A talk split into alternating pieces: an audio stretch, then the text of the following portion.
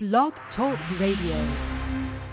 Welcome back, you health renaissance people. Okay, now we're going to talk today about lupus. Now, lupus is huge.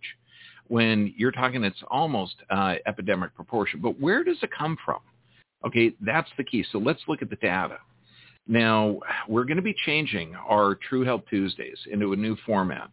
The censorship that's prevalent is um, getting us everywhere. So we're going to be doing ten to fifteen minute True Health Tuesday videos, but very, very clear, very concise. Um, it's just there's a lot of uh, subject matter that you can't post, um, such as uh, forced medical procedures, some injectables, some medical, and the censorship is getting larger or, or more complex. So um, I encourage you to post your comments and questions below our videos, post it on, on where you get this, where it's live streamed, or any comments, and we're going to follow up. We're going to post a follow-up video with us answering those questions. And we're also going to be posting on, on the Doctor B V I P, and within the next couple of months, we have a huge site coming up. Um, now, what is lupus? According to the Mayo Clinic, you're looking at inflammation um, is going to be affecting joints, skin, kidneys, brain, heart, lungs. So lupus is a chronic inflammatory disease, except what you know is that inflammation is a healing process of the body. It's literally tissue repair. Um, now, according to the National Institute of Health, the cause of lupus is not known. Researchers suggest that genes play an important role. Now, think of that. National Institute of Health. They shut down the entire country, okay, for something no worse than the flu, destroying the economy. Oh, yeah. Um, and they don't know the cause of this condition. Okay, well, let's look at the American College of Rheumatology. Again, they say it's important to realize that biomarkers, okay, describing the reports, um, they're talking about pathophysiologic derangements in lupus, um, but they haven't found the cause. And, quote, these studies uh, on genetic markers of lupus susceptibility have yielded inconclusive results. That means it ain't genetic. So something above the genes is controlling this. And what could that something be? Well, when you look at the Metabolism and Clinical and Experimental Journal, um, epigenetic control. Now, genes are the blueprint of the body. They're not, um, they don't build every aspect of the body every time. Um, they're, they're, they're for producing proteins. Now, your body can produce proteins that cause cancer, produce proteins that eliminate cancer. Your body is producing proteins to regenerate uh, your kidneys, to regenerate your skin. You're producing proteins that'll break down certain things. So, so you're a protein-producing machine. Now, epigenetics means the control above the genes. Guess what? Every medication does it. Um, we're talking cholesterol, antidepressants, blood pressure drugs, uh, anti-inflammatories. This means every Advil, Motrin, Aleve, even Tylenol, okay, anesthetics, contraceptives, antibiotics. All of these cause a change above the genes. So when you have a doctor saying, well, lupus, there's a genetic factor, really, what controls it? The body is going to have this control over what produces it produces. However, medications and environmental stimulus can cause that epigenetic expression. Now, what does this mean? Does this mean that heart disease, cancer, nerve and mental disorders, diabetes, leukemia, bipolar, schizophrenia, infertility, sexual dysfunction are all could be the result of our modern therapies where you're treating a symptom with a chemical? This article goes on to state, quote, consequences for modern medicine are profound, since it would imply that our current understanding of pharmacology is an oversimplification. So let's step back. Stop looking at what the, the, the doctors that say they don't know where it comes from. What are the symptoms? Okay, you're looking at painful or swelling of the joints, muscle pain, um, fever with no cause, red rashes, chest pain, hair loss, purple or pale fingers or toes, sensitivity to the sun, mouth ulcers, falling gland. Okay, so now let's look at something. Okay, you have um, phospholipid membranes around almost every cell you got. And this is, it's it's actually if you're taking in something similar to your cell membranes, you can have a problem. Now, there's a thing called antiphospholipid syndrome. Now, this is when your immune system attacks some of the normal proteins in your blood. Now, just think of this. So you have certain proteins, and your body is recognizing those proteins as bad. Okay, now, of course, uh, people say there's no cure for antiphospholipid syndrome. And what are the symptoms? Deep vein thrombosis, miscarriages, stroke, T I, transient ischemic attacks, neurologic symptoms, cardiovascular symptoms. So this is when the immune system is attacking some of those uh, phospholipid proteins. Now, how can it do that? Well, Uh, common sources are industrial-produced phospholipids. So if your body is exposed to these and you're used to breaking it down, okay, um, and then your body um, recognizes that you also have phospholipids, then you're going to be developing antibodies for those, particularly if you have a leaky gut and you get one of these industrial-produced phospholipids from soy or canola oil or sunflower, chicken eggs, bovine milk, fish, more. Okay, and this is in food, it's nutrition, it's in pharmaceuticals, cosmetics, it's everywhere. So if your body's exposed to this, it can build antibodies to attack it. Now, um, there's a great article in the art- in the journal called Lupus. The title of this is Environmental Exposures, Epigenetic Changes, and the Risk of Lupus, two thousand fourteen. And they talk about a dose-dependent combination of environmental exposures to estrogenic hormones. Okay, what are these? Okay, and this means plastic. It means um, uh, estrogenic compounds such as birth controls. It can be um, the hormones in the diet, because we give our our um, women actually estrogen or female hormones for birth control. Um, most pesticides are estrogen-based. So there is the exposure is horrific. Now just look back at your system. You've got two controlling mechanisms. One, you've got the electrical system or the nervous system. The other one, you have the hormonal-based system. Now, this is a chemical messenger, which are what hormones are. And you have the nervous system. Now, the hypothalamus happens to be one foot in the nervous system, one foot in the endocrine system or the hormonal system. So this is major for communicating to the body. Now, here's the problem. Hormones are chemical messengers. Um, and we're talking endocrine disruptors are things that are similar. They're like hormones, but not really hormones. Okay, they're called endocrine disruptors. So now we've got a problem where the body is is having undigested phospholipids in the bloodstream because of leaky gut or industrial produced. Then your body builds antibodies towards those. Then you have these other exposure, the things that are like hormones but not hormones. And again, it's in food, personal care products, cosmetics, um, certain things we can't mention here, such as vaccines, can cause it, pharmaceuticals, pesticides, soil, water, it's everywhere. Now, um, so how do you correct, how do you correct this um, body that could have been damaged? Well, you have to have healthy hormones, okay, because remember, hormones are chemical messengers, and you have to have healthy nerve supply. Why? Because the nervous system controls and coordinates every function of the body. So now, if you're taking medications for a condition, find out why you're taking them. I mean, let's look at uh, and just think of the the big ones. High blood pressure. If you're taking drugs for high blood pressure, realize that there's probably nothing broken in your body, that there could be physical, chemical, emotional stress. So find somebody that's going to address those underlying causes and have your blood pressure normalized by addressing the underlying stressors. Same thing with cholesterol. Same thing with type two diabetes. Same thing with most bowel disorders. You got to address the physical, chemical, and emotional stress. And when you do, you're going to be fantastic. Your system is going to start to work. Now, here's part of the lupus correction plan. You've got to optimize your gut flora. I mean, for one, you've got to look at physical stressors. Okay, absolutely physical stressors. And that means you're going to get x-rays of the neck, mid-back, low back. Um, you can also identify that if you have a bunion formation, that means that you have an unstable pelvis. So fix the physical stressors. Then optimize your gut flora. And how do you do that?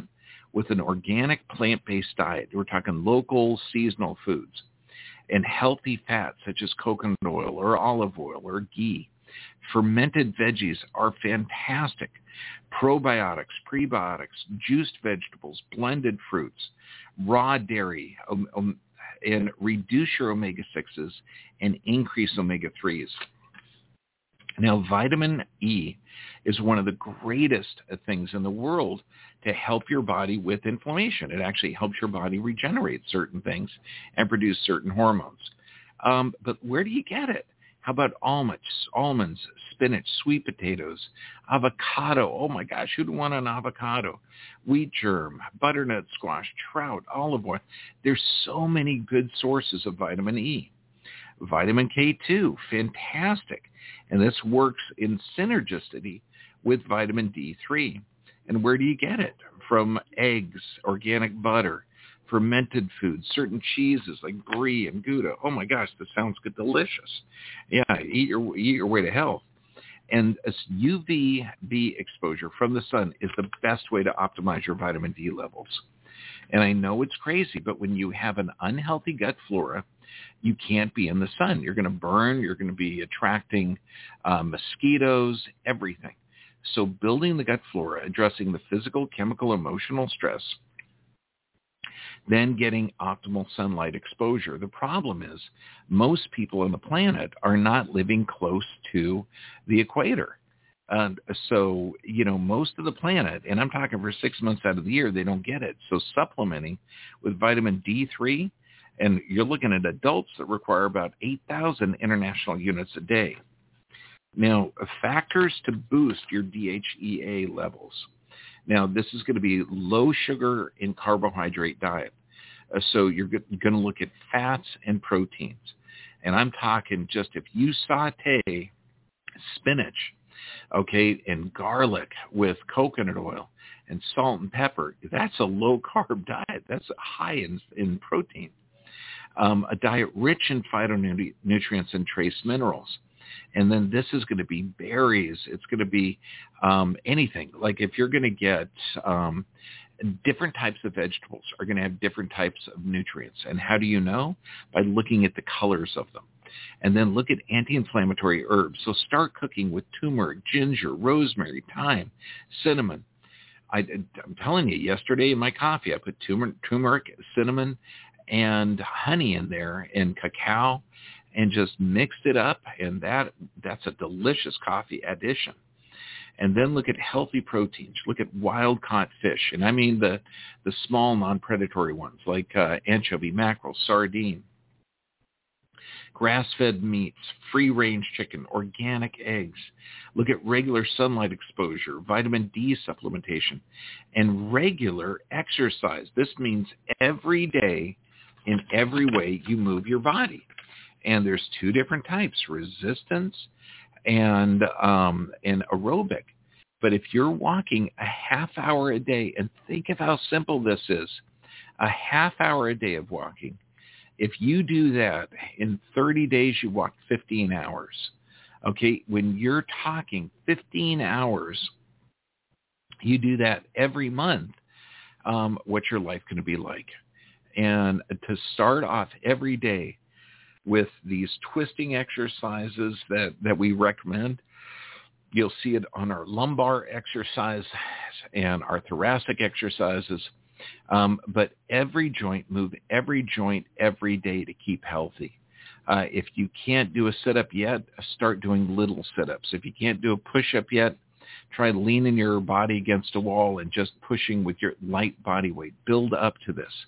But move every joint every day. I mean, there is so much information on exercise and brain function, on omega three and lupus, and, and this is huge. You're looking at um, reduction of lupus symptoms. And this is from Journal of Prostaglandins, in the Annals of Rheumatic Diseases, the Journal of Rheumatology. What is the Journal of Rheumatology? In the management of S L E, or systemic lupus erythematosus, um, dietary supplementation with fish oil may be beneficial in modifying symptomatic disease. And we know that Advil, Motrin, Aleve, we know these things destroy your kidneys, thicken up your blood, damage literally your entire system. So if you're going to pick two supplements, look at omega threes and vitamin D three. Because vitamin D, it's a natural immune modulator, and you're looking at its depletion or diminished amount of vitamin D is literally implicated in most diseases. So this is why they're measuring vitamin D levels. And the microflora, this is at the Nutrients Journal.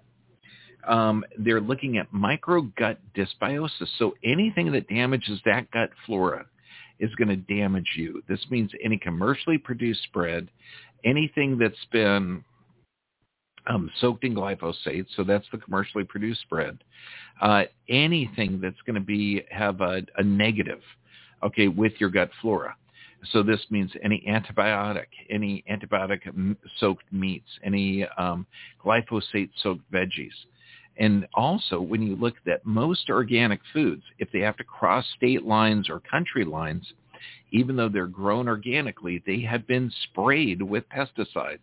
And most pesticides are estrogen-based. So you've got to avoid those.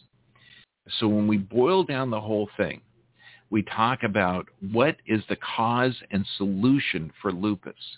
The cause, you're looking at not an immune system attacking itself. You're looking at a body breaking down, and this is because of an abnormal um, stimulus. There is multiple journal articles that talk about how um, vaccines and lupus, particularly um, the autoimmune conditions. And if you look at Nature's, uh, the Journal of Lupus, they say during the last decade, increasing reports regarding possible autoimmune side effects of vaccination have been published. In the Journal of Nature Reviews and Rheumatology, um, a rare hypersensitivity induced of infection and autoimmune do occur and can be severe and fatal. Um, Journal of Autoimmunity, the question of connection between vaccines and autoimmune phenomenon is surrounded by controversy. Why can you not look into a medical procedure, particularly one that's forced? Because it's a religion. Now, science is never static. Science is never settled, ever. You have got to be questioning why, because this is how the entire system progresses. If you look at all the thousands of medications that were approved and taken off the market, uh, the hundreds of vaccines that were approved and taken off of the market because they're doing damage. We have to remove the religiosity out of the healthcare industry, okay, and start putting patients first instead of industrial, um, uh, the military or the, uh, the medical industrial complex. Now, uh, the Journal of Autoimmunity. I encourage you to read this one, the Hepatitis B vaccine, and what does it say? Quote: a large series of serious autoimmune conditions have been reported following the hepatitis B vaccine. And what did they say in some of, just taking the hepatitis B vaccine? Um, they put multiple sclerosis, optic neuritis, vasculitis, arthritis, alopecia, lupus, okay, thrombocytopenia, and rheumatoid arthritis. And this is out of the Journal of Autoimmunity. So what if, what if, you're looking at this and you say, well, gee, doc, what's the risk of me getting hepatitis B? Okay, knowing that that's a serum transmitted virus, so I would have to be a, a sexually active um, with multiple partners or an I V drug user or be in an environment where I could transfer blood from somebody into my blood. Okay, so if you're not doing those activities, you're not at risk of the hepatitis B. Hepatitis A, you can get from eating bad food, okay? So we have to review and think about healthcare in a completely different fashion, completely different fashion. So this means that if you are going to change how your system works, if respect how your body is functioning. Absolutely. That's the only way that you can do it. When you're looking at your system, and I'm talking how your body regenerates, how you eliminate waste products, check your health the way that we do. What we do at our offices, and I'm at our office in Mexico right now, we do a full body thermography. We do a rolling thermal scan, which is checking for temperature differential, checks for organ function. We do a surface electromyography, so we're measuring the muscle activity of each muscle on your spine. We're doing uh, heart rate variability, so we measure your autonomic nervous system. We take digital x-rays, stress digital x-rays of every area of concern. We do a live blood cell analysis, and with all of that, okay, you can find the physical and chemical stressors.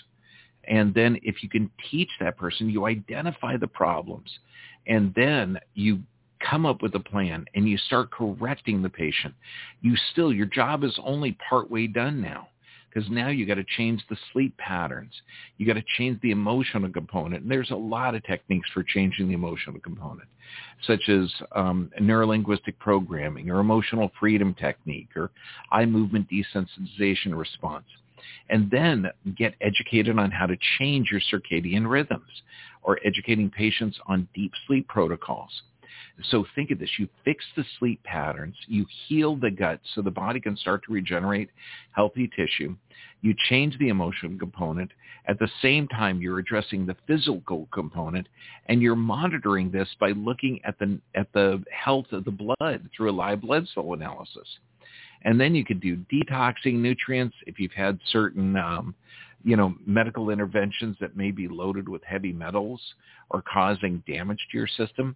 You may have to do chelation. You may just need to do nutrients coming in. You can do a hyperbaric chamber. There are so many options other than taking a chemical that has a myriad of side effects. So this, look at the cause. If you have a doctor that is diagnosing you with the disease, but yet he's not going to tell you where it comes from because he doesn't know. He's going to say, we just don't know, like he's royalty plural. No, fire that guy and find somebody to look for the physical, chemical, emotional stress. And you realize that lupus is an adaptation.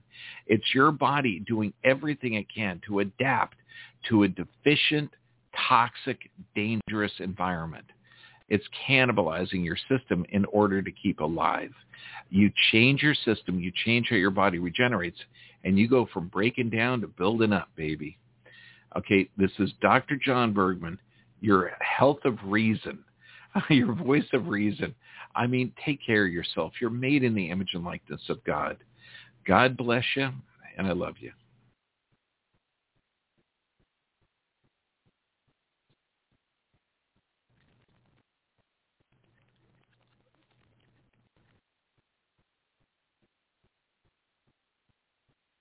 With the Lucky Land Slots, you can get lucky just about anywhere.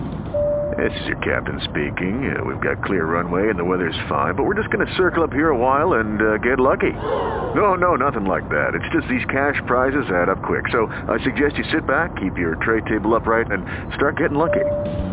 Play for free at Lucky Land Slots dot com. Are you feeling lucky? No purchase necessary. Void where prohibited by law. eighteen plus terms and conditions apply. See website for details.